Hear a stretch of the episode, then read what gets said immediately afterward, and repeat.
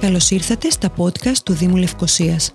Αν θέλετε να μαθαίνετε τα νέα του Δήμου της πρωτεύουσας, πληροφορίες για την ιστορία της πόλης και να γνωρίσετε τους ανθρώπους που της δίνουν ζωή, ακολουθήστε τα επεισόδια μας μέσω Apple Podcasts, Spotify ή Google Podcasts.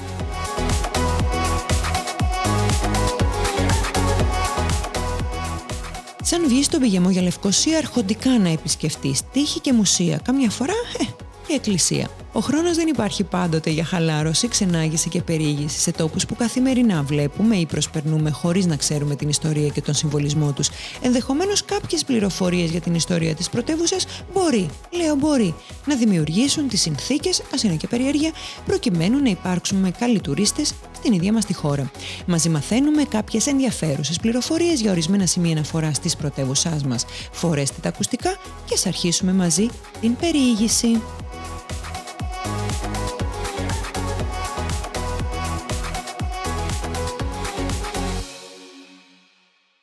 Το πιο πιθανό είναι να μην γνώριζες ούτε εσύ, όπως δεν γνωρίζαμε ούτε εμείς, πριν από αυτό εδώ το podcast, ότι κάπου στη Λευκοσία υπάρχει ένα εκκλησάκι αφιερωμένο στον Άγιο Τριφύλιο. Τριφύλιο.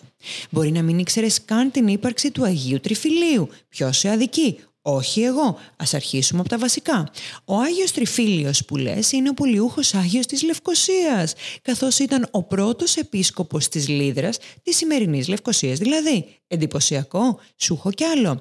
Ο πολιούχος Άγιος της Λευκοσίας λοιπόν διαθέτει έναν και μοναδικό ναό με το όνομά του, δεν του φερόμαστε όμορφα του Αγίου, σε ολόκληρη την Κύπρο. Ε, εντάξει, είμαστε και πρωτεύουσα.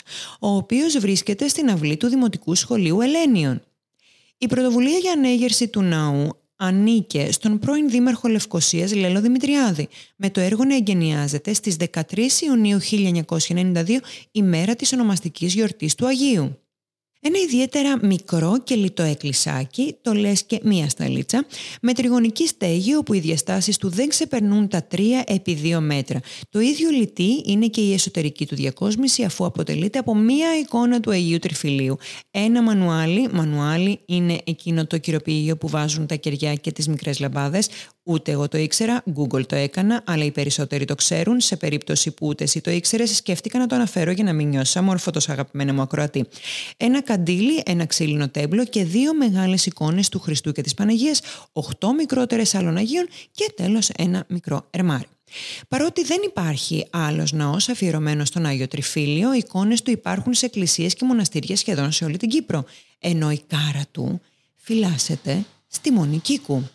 Αν θες να επισκεφτείς τον ναό πρέπει να ξέρεις ότι παραμένει ανοιχτός μόνο κατά τις ώρες που είναι ανοιχτό το δημοτικό σχολείο καθώς υπεύθυνοι για τη διατήρησή του είναι οι μαθητές και οι δάσκαλοι του σχολείου.